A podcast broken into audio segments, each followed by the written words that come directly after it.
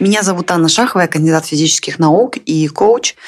Свои образования я использую для того, чтобы помогать женщинам жить яркую, счастливую жизнь и не уступать никому свою заслуженную роль главной героини.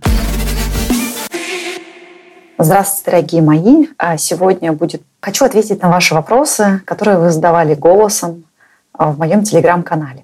Если вам нравится такая рубрика, ставьте, пожалуйста, лайк этому выпуску – или пишите мне в директ в любой соцсети, и я обязательно буду повторять ее регулярно, если вам это понравится. Итак, поехали. Первый вопрос. Анна, здравствуйте. А, скажите, пожалуйста, стоит ли мужчине говорить, почему в моей жизни анальный секс — это табу? Дело в том, что у меня был случай изнасилования, насилия. И вообще, стоит ли мужчине говорить о том, что когда-то в твоей жизни а, произошло изнасилование?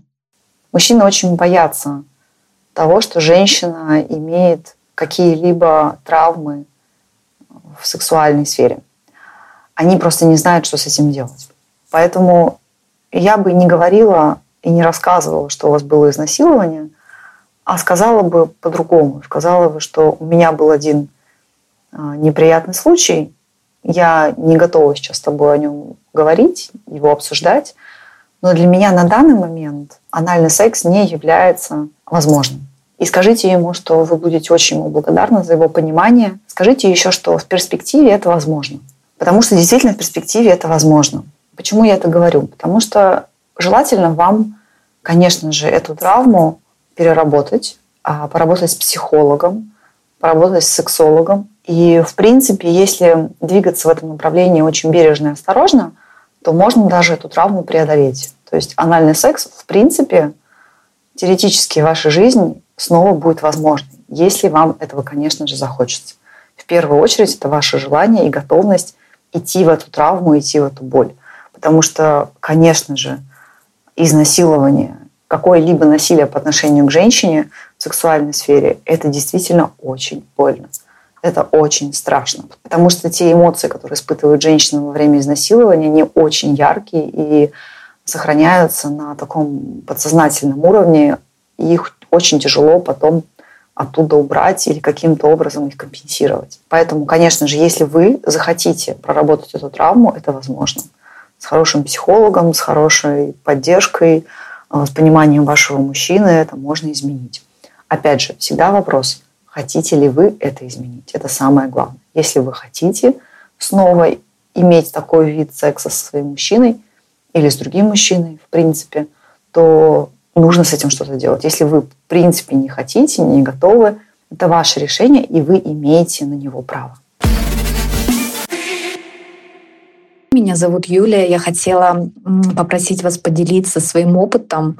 А что вам помогло после того, как вы решили уйти с работы и, по сути, отказались от своей некой опоры, а, доверить свою жизнь и свое благополучие мужчине, своему мужу. И чувствовали ли вы свою уязвимость и слабость в тот момент, и что позволило вам все-таки справиться с этим и полностью довериться своему мужчине? Какие навыки вам в этом помогли? Давайте буду отвечать по частям. Вопрос очень, вопросов много и затрагивают одну сферу, но разные ее аспекты. Что помогло мне после того, как я решила уйти с работы, а, доверить свою жизнь и благополучие мужчине? Мне действительно было непросто. Я уже об этом говорила, что вначале мне было сложно довериться, потому что я привыкла опираться на себя исключительно. Хотя это неправда. Может быть, не исключительно. У меня всегда была поддержка родителей – но они сильно мне финансово не могли помочь, потому что не было возможности, но помогали а, в силу их возможностей, скажем так. Я всегда могла на них положиться. То есть у меня всегда была какая-то еще опора внешняя, можно так сказать. Ну и, конечно же, я имела достаточно сильную опору на саму себя, потому что я работаю вообще с 14 лет. У нас никогда не было карманных денег, просто не было такой ни философии, ни такого не такой практики в семье, не было э, средств.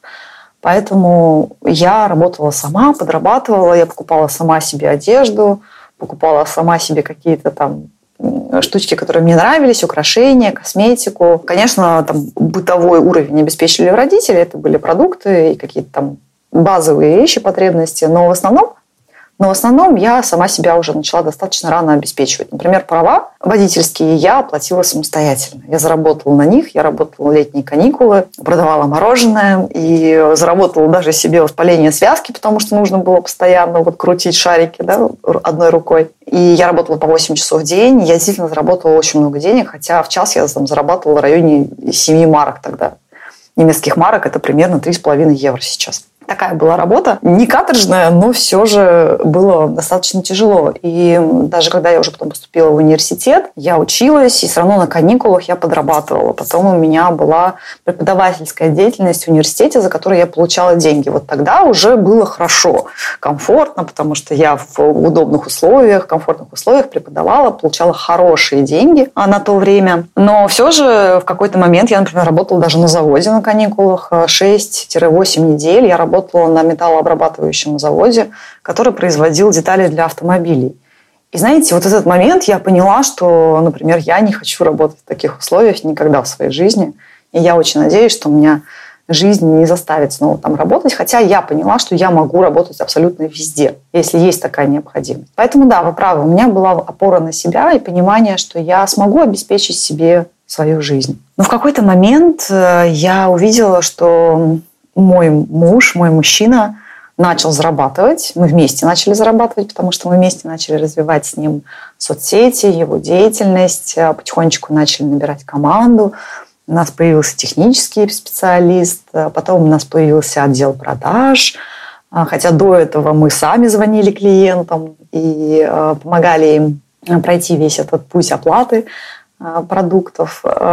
Везде мы побывали, на всех должностях в нашем бизнесе. И в какой-то момент он мне просто сказал, мы с тобой справимся. Я сделаю все, чтобы тебе было комфортно. И вот этот сигнал, который он мне послал, он был настолько сильным и мощным, что я решила, хорошо, если он это сказал, значит, все будет хорошо. То есть у нас, во-первых, были четкие аргументы, мы сказали, хорошо, у нас, во-первых, у нас были очень твердые аргументы. У нас была подушка безопасности. У нас, э, у меня было тогда безработное пособие. У моего мужа тоже был постоянно пассивный доход, который закрывал наши абсолютно базовые потребности. Да? Если бы мы жили просто а, в съемной квартире и э, питались не очень часто в ресторанах, это, в принципе, закрыло бы наши базовые потребности. И вот это вот закрывание базовых потребностей уже дает тебе определенную свободу выбирать, как ты будешь действовать дальше. И помимо этого у нас, конечно, уже был какой-то заработок с бизнеса, и он мне очень твердо сказал, мы с тобой справимся, все будет хорошо. И я решила ему довериться. Это, был, это было решение. Вы знаете, это было непростое решение, и мы, женщины, которые а, привыкли привыкли заботиться исключительно о себе, нам сложно отпустить контроль. И в этот момент пришлось просто принять решение. Знаете, как вот вы принимаете решение выйти за этого человека замуж, или вы принимаете решение родить ребенка.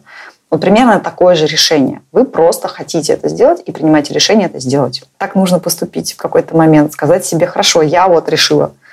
Чувствовали ли вы свою уязвимость и слабость в тот момент? Я не чувствовала уязвимости и не чувствовала слабости я чувствовала тревогу. Чувствовала тревогу, что мы не справимся, чувствовала тревогу, что мы не будем достаточно зарабатывать, потому что бизнес – это всегда неопределенность. Почему многие не идут в бизнес? Потому что там нет зарплаты. Когда мы ходим на работу, у нас есть одно большое преимущество. И то оно не стопроцентное, но такое немножко иллюзорное, как нам кажется, большое преимущество перед бизнесом – это стабильность. То есть мы знаем, что если мы будем ходить пять раз в неделю на работу и ну, как-то хотя бы выполнять свои обязанности, может, не обязательно хорошо, ну, как-нибудь выполнять, как минимум, то зарплату нам будут платить. Правильно? Поэтому не все решаются заниматься бизнесом, потому что это большая неопределенность. И именно из-за этой неопределенности я чувствовала тревогу, потому что мой мозг не был знаком с такой ситуацией. А ситуация была какая? А. Мне нужно было довериться мужчине, как мы говорили уже до этого. И Б. У меня не было прогнозируемого дохода у нас не было прогнозируемого дохода. Нет, конечно же, перед тем, как принять это решение, мы вместе подумали, сможем, можем ли мы себе это позволить, потому что в тот момент я хорошо зарабатывала. Но мы приняли решение, что да, если мы будем делать определенные действия, мы могли прогнозировать, что у нас будет такой доход. И именно поэтому мы приняли это решение. То есть это не был такой «Эгегей, давай, поедем путешествовать по миру, и как-нибудь мы справимся». Нет, у нас был четкий план, что мы будем делать и что мы для этого должны делать. И у нас все получилось. Поэтому я чувствовала в этот момент не слабости, не уязвимости, я чувствовала тревогу, ну, с которой я достаточно хорошо справилась. И а, наш опыт и наши действия привели в итоге к результату, который даже вообще превзошел наши, наши прогнозы, превзошел вообще все наши ожидания. Мы, мы сами, честно говоря, не рассчитывали, что сможем жить так, как живем сейчас. Мне кажется, что чувство уязвимости и слабости – это результат ваших мыслей. Вы думаете о том, что вы будете уязвимой и слабой. То есть вы выбираете так думать. Но вы можете выбрать другую мысль. Вы можете, например, думать о том, что вы благодарны своему мужчине, что он обеспечивает вам вашу жизнь, и что у вас есть колоссальная, прекрасная возможность делать то, что вы хотите. Если вас заставляют уходить с работы и говорят, что ты занимаешься ерундой, давай лучше ты посвяти свое время мне, это такой немножечко тревожный момент. Но если вы сами не хотите работать там, где вы работаете, или не хотите заниматься тем делом, которым вы сейчас занимаетесь, и мужчина вам говорит, слушай, ну ты же все равно ходишь на нелюбимую работу, давай просто вот уходи, я обеспечу нас, а ты занимайся тем, что будет реально тебе приносить удовольствие.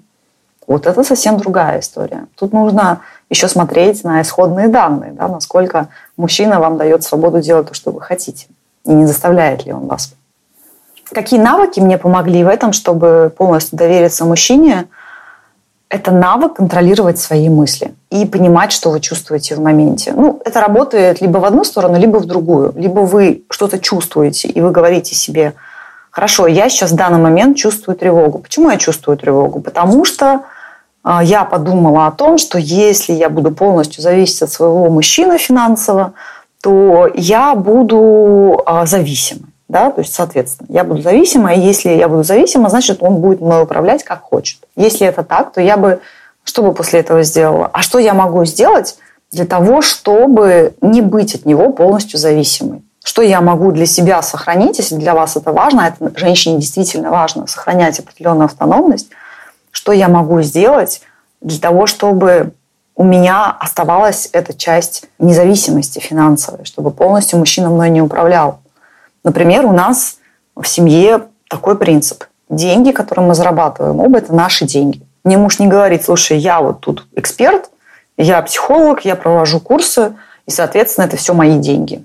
Никогда такого не было. То есть мой мужчина всегда дает мне сигнал, что это наши деньги.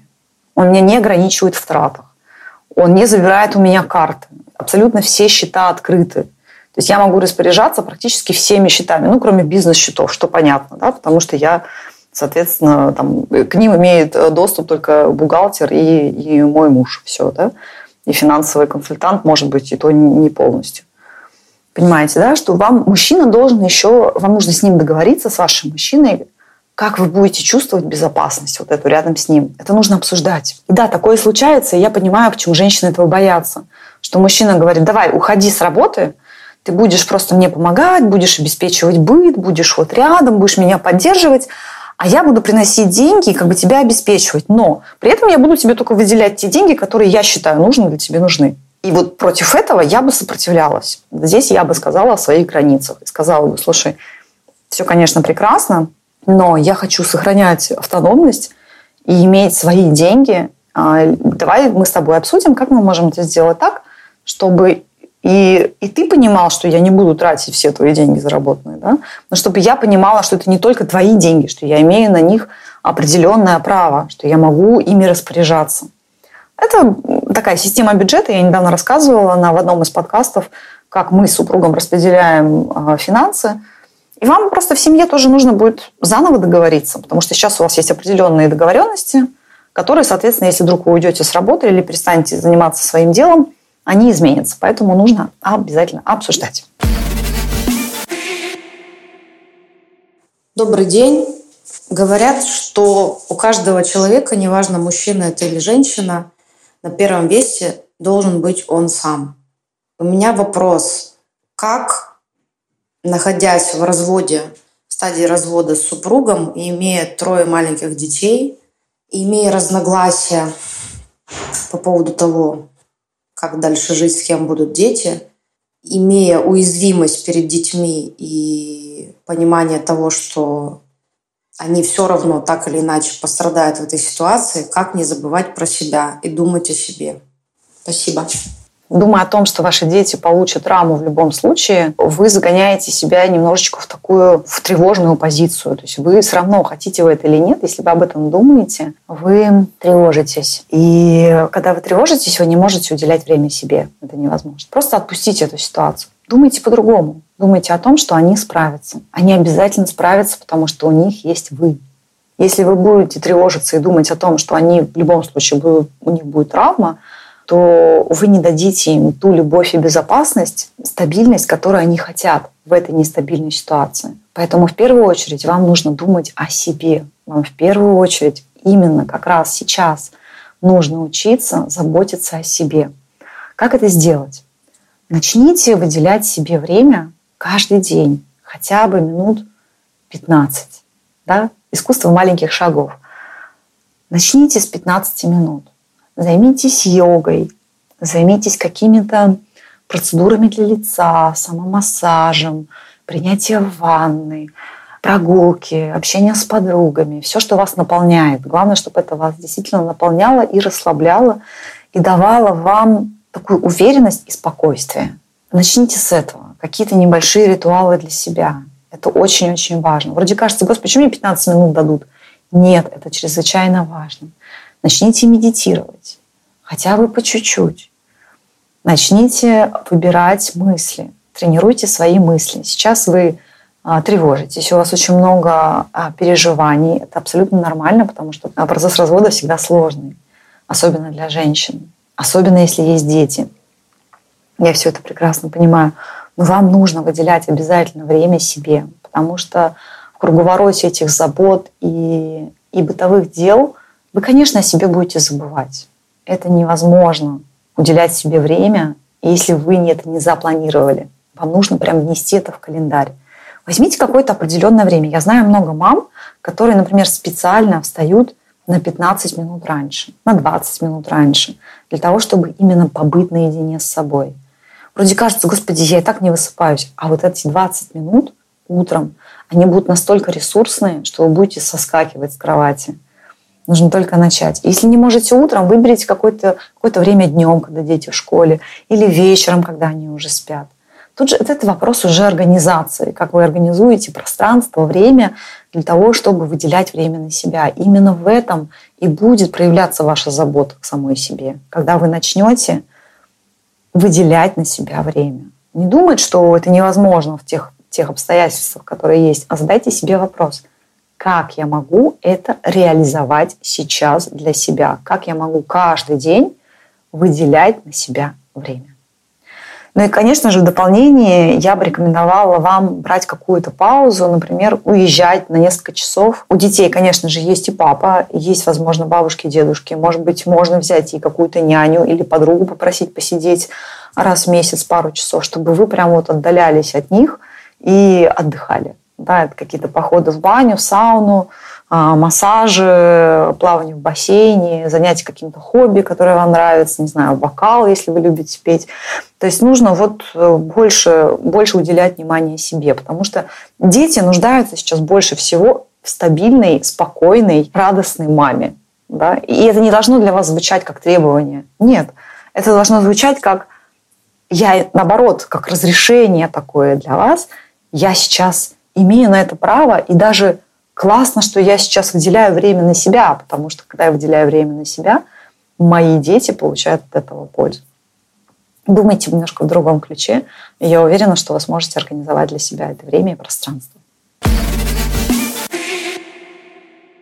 Как удерживать внутреннее состояние гармонии, уверенно крепкую самооценку, так как в некоторых случаях она как будто вылетает. Благодарю заранее, Анна вы мотивируете? Я вам дам один очень быстрый секрет, который вам сразу поможет. Забудьте о том, что можно всегда иметь крепкую самооценку, что всегда можно быть в состоянии гармонии. Просто вычеркните это слово из своей жизни. Потому что, как вы уже и сказали, бывают разные случаи. И в некоторых случаях самооценка падает, уверенность в себе падает. Приведу вам пример. Недавно мы с супругом проводили совместный эфир, и я читала комментарии к этому эфиру. И было очень много позитивных комментариев. Наверное, штук 20 я прочитала, а потом прочитала негативные комментарии. Знаете, такой прям вот жутко обесценивающий. Ну, когда человек просто высказывает свое мнение, что ему не понравилось, ну, вообще не вопрос. Но бывают такие вот комментарии, которые обесценивают. Я его прочитала, и я просто вычеркнула все предыдущие 20 позитивные и сконцентрировалась вот на этом негативном. То есть такая все. И я запала. Я прям чувствую, как у меня самооценка и уверенность падают. И в этот момент очень важно быть осознанным и понимать, что происходит. И я остановила свой поток мыслей и выбрала думать иначе. Я прям вот сознательно выбрала не думать об этом негативном комментарии, а сконцентрироваться на тех позитивных, которые были. И сконцентрироваться на том, почему я себя люблю, уважаю. То есть я сделала конкретный выбор. Многие думают, что э, для того, чтобы иметь такую вот стабильную, уверенную самооценку, э, это должно как-то в один момент произойти и сохраниться на всю жизнь. Да? То есть, например, вы там поработали на курсе «Женская самооценка» моего мужа два месяца, вы там застолбили себе э, самооценку, уверенность, и все. И всю жизнь, независимо от того, что с вами происходит, она у вас стабильна. Это не так.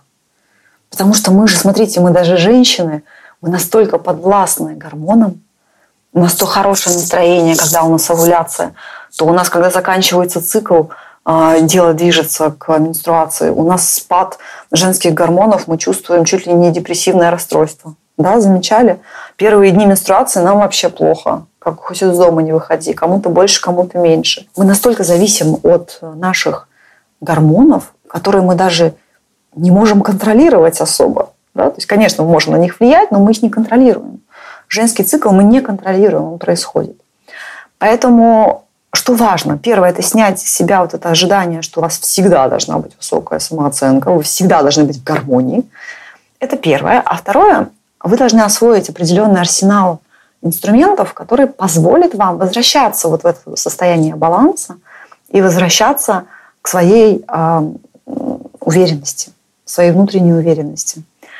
Я не смогу вам сейчас дать эти инструменты, потому что а, их нужно изучать, и нужно вам их пробовать, чтобы вы поняли, что подходит именно вам.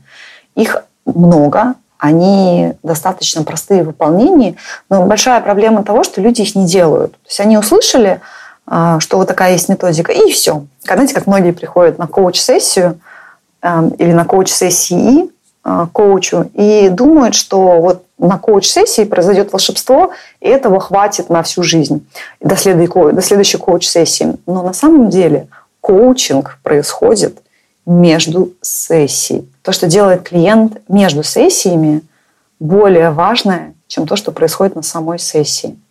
Потому что а, клиент, он поддерживает свое намерение, он применяет инструменты, которые которые он получил да, на коуч-сессии.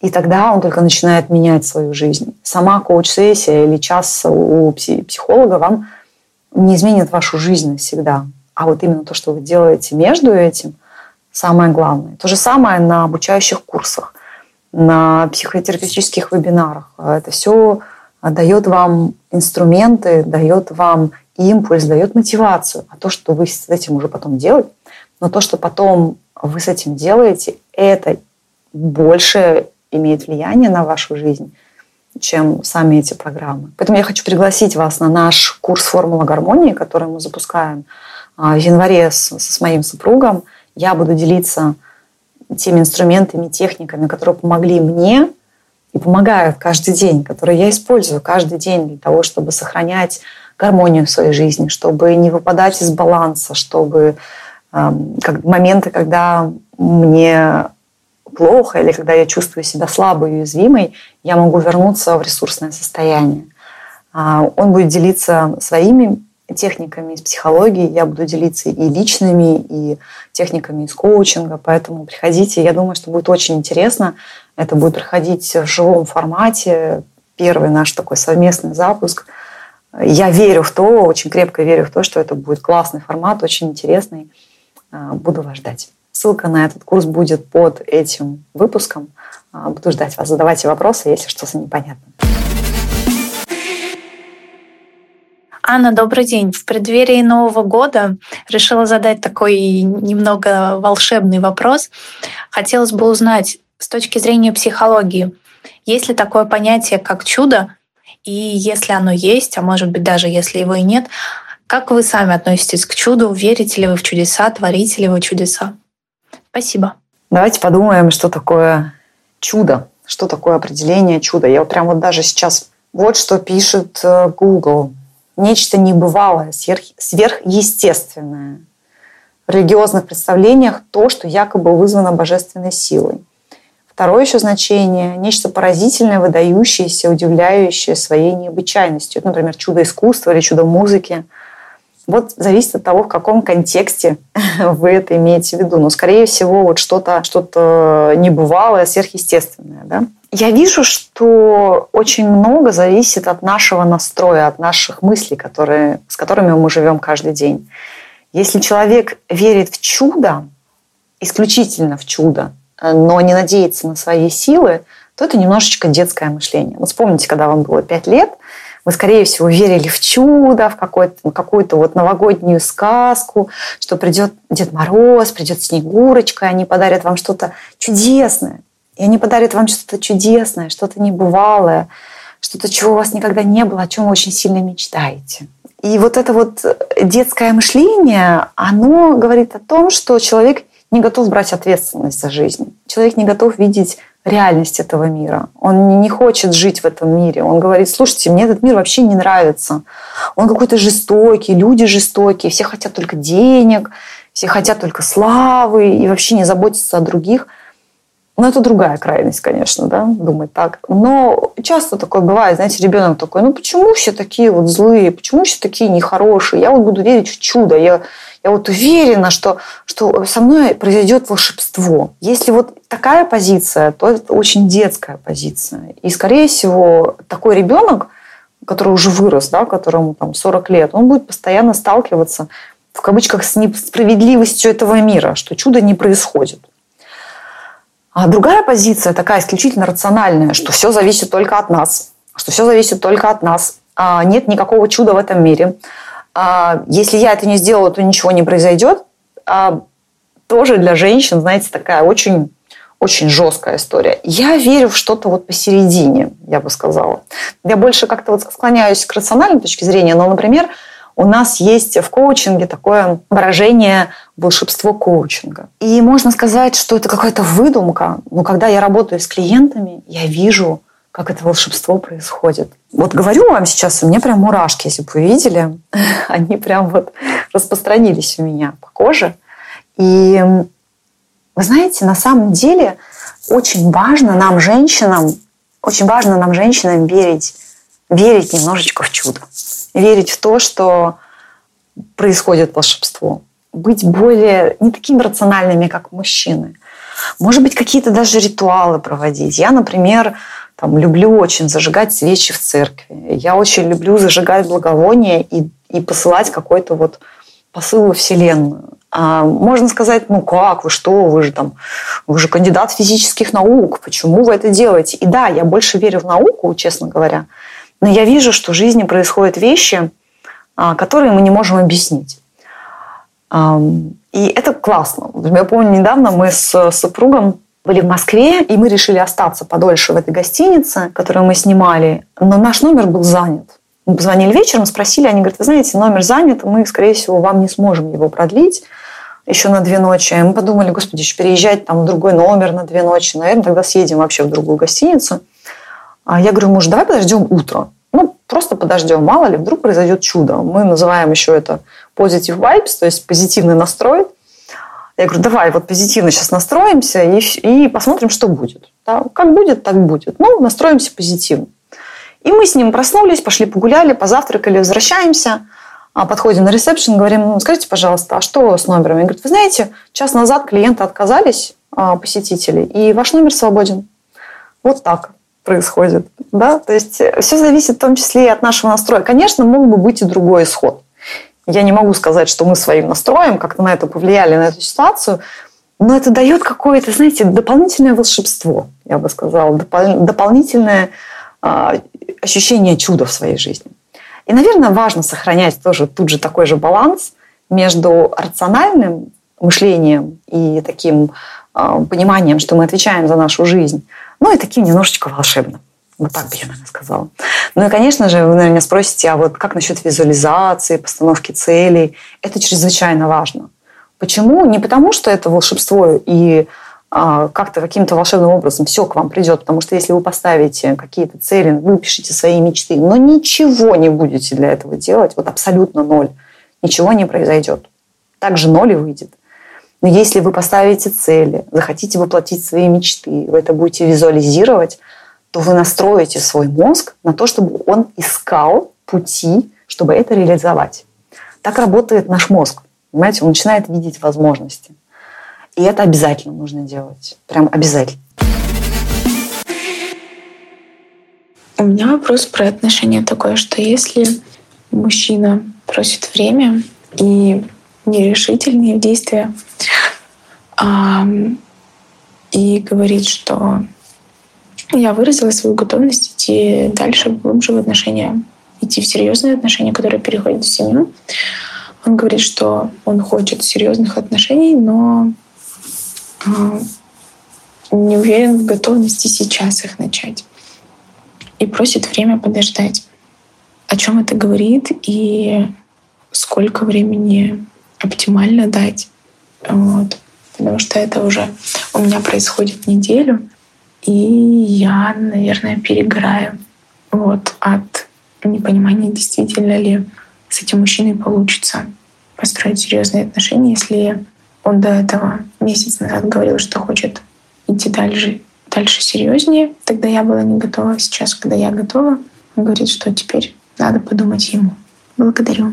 Если честно, все зависит от того, насколько долго вы уже вместе. Если вы вместе недолго, то пока еще рано говорить про серьезные отношения. Недолго это сколько? Полгода. Причем до этого вы говорили, что вы не готовы к серьезным отношениям, а сейчас ожидаете от мужчины, что он быстро переключится. Вообще мужчины не так быстро переключаются.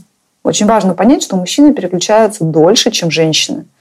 Мужчинам нужно больше времени, чтобы там, решиться на определенную определенное развитие отношений. И вот он, когда решился, тогда он уже будет к этому идти. Мужчинам сложно менять свою жизнь. То есть та жизнь, к которой они привыкли, они, в принципе, если это работает, они не хотят ничего менять. И тут вроде бы он был готов к серьезным отношениям, ну вы были не готовы, а теперь он не готов, и вы переживаете, и ждете всего лишь неделю. Да? То есть мужчина так быстро не принимает решения. Что сейчас можно сделать? Я бы на вашем месте взяла бы просто паузу на отношения. Это будет хорошо и для него, это будет хорошо и для вас – так называемый, так называемый мораторий на общение, вы просто вообще не общаетесь месяц. Никаких переписок, никаких звонков, а, никаких там сообщений в соцсетях, никаких встреч случайных и так далее. Просто вы не общаетесь. Я понимаю, что это будет тяжело для вас. И честно скажу, что будет тяжело первую неделю. Будет максимально тяжело. Вы будете постоянно о нем думать, вы будете переживать. Но это нужно сделать для того, чтобы каждый из вас мог подумать, вы вообще хотите быть с этим человеком или нет. Возможно, что вы даже через месяц скажете, а я вообще не хочу быть рядом с ним, мне неинтересно, мне скучно с ним, или я не хочу такого нерешительного мужчину. Разные могут быть причины. Но и он тоже может принять такое решение. Самое главное в этой технике моратории на общение, она вполне психологичная, это не сдаваться раньше времени. Вам нужно обоим выдержать этот месяц. Если он будет делать попытки с вами связаться, вам нужно на это не реагировать. Или напомнить ему, что вы договаривались не общаться. А, то же самое с вами. Вам самой нужно принять это волевое решение и попросить его, если вдруг вы ему напишете, чтобы он на это не реагировал. Или реагировал так, чтобы напомнил вам о вашем решении. Это просто пауза на решение. Вы сейчас просто не принимаете никакого решения. Вы не вместе и вы не расходитесь это пауза. Причем такая очень конкретная. И каждый может делать, что он хочет. Если вдруг через, через месяц он придет и скажет, что у него были другие встречи а, с девушками, то у вас была пауза, вы не в отношениях. То же самое а, с вами. Вы можете встречаться с другими мужчинами. По идее, если вы хотите. И, в принципе, я бы вам сказала, потому что у меня у самой был такой личный опыт, когда у меня была такая пауза в отношениях, я встречалась с другими мужчинами, и было тяжело. Знаете, прям было такое преодоление внутреннее. Такое, «А зачем я буду сейчас с ним встречаться? Тот вообще гораздо лучше. Я смотрела на этих мужчин и думала, господи, и в нем вот это не так, и это не так, и это не так. Нет, я хочу того, другого. Но когда вы получаете внимание от других мужчин, то есть мы, женщины, когда получаем внимание от других мужчин, мы понимаем, что тот, с которым у нас сейчас пауза, не единственный в этом мире. Что у нас есть и внимание других мужчин, что у нас есть выбор. Да, может быть, нам кажется, что они какие-то не такие, но они другие, у них есть свои преимущества. А вдруг есть вот где-то вот с кем я еще не, не познакомилась, мужчина, который идеально ко мне подходит, а я тут мучаюсь вот с этим, который не может определиться, например. Или наоборот, вы через месяц поймете, что именно тот мужчина, и вы хотите с ним развивать отношения, тогда это уже будет серьезное решение для, для вас и для мужчины, конечно же, тоже. Здравствуйте, Анна. Сейчас такое время, когда на нас со скоростью лавины обрушился поток информации и предложений про обучение. Это и нутрициология, и кулинария, и дети, и семья, и психология, и массажи, и спорт. Все это онлайн, онлайн-школа, вебинары, курсы. Это очень интересно. Вебинары длятся порой по три, по четыре часа, курсы длятся месяцами. И я начала замечать, что все это обучение начало красть время у моей семьи, общение с ребенком, общение с мужем. И плюс есть основная работа в ущерб домашним делам, каким-то прогулкам. То есть я сижу и смотрю, и смотрю, и мне все интересно, и, и меня раздражает, когда меня отвлекают. Меня это пугает. Как найти баланс и вычленить действительно, что важно. знаете, обучение это тоже может быть своего рода убегание убегание от, от скуки, убегание от проблем, которые существуют в отношениях, от э, реальности этой жизни. То есть это тоже может быть определенное убегание. Зачем вы учитесь? Почему вам все, все прям интересно? Когда человек говорит, что мне интересно абсолютно все, я везде хочу разбираться, поэтому я везде иду на обучение, то на самом деле это просто убегание от реальности. А, вы нигде не сможете стать, стать экспертом. То есть если вы обучаетесь сразу же на всех, во всех направлениях, вы нигде не сможете стать экспертом. Тут еще как бы такая интересная история. Вам нужно понять, вы это делаете для профессии или вы это делаете для, а, для того, чтобы просто занять свое время да, или улучшить где-то э, какую-то сферу своей жизни. Я бы вам порекомендовала выписать, что в вашей жизни сейчас приоритет, какая сфера вашей жизни сейчас приоритет. Вот это вот метание от одного обучения к другому может говорить о том, что вы не реализовали себя как личность, что вы не, реализовали, не реализовались в какой-то определенной сфере. Вам хочется быть экспертом где-то, да, вам хочется получать признание, вам хочется получать восхищение, скорее всего. Но чем вы сами хотите заниматься в будущем? Чем именно? И важна ли для вас семья? То есть подумайте о том, задайте себе такой вопрос, что будет, если я не буду уделять время своей семье? Какой будет долгосрочный результат? Вы очень поможете развитию этого подкаста и другим женщинам, которым, возможно, это нужно услышать, если расскажете о нем в своих соцсетях. Отметьте меня, я очень хочу узнать, кто вы, мои любимые слушательницы. Общую ссылку на подкаст вы также найдете в описании. Делитесь этим выпуском и, конечно же, другими, которые вам понравились в своих соцсетях и с самыми близкими своими людьми.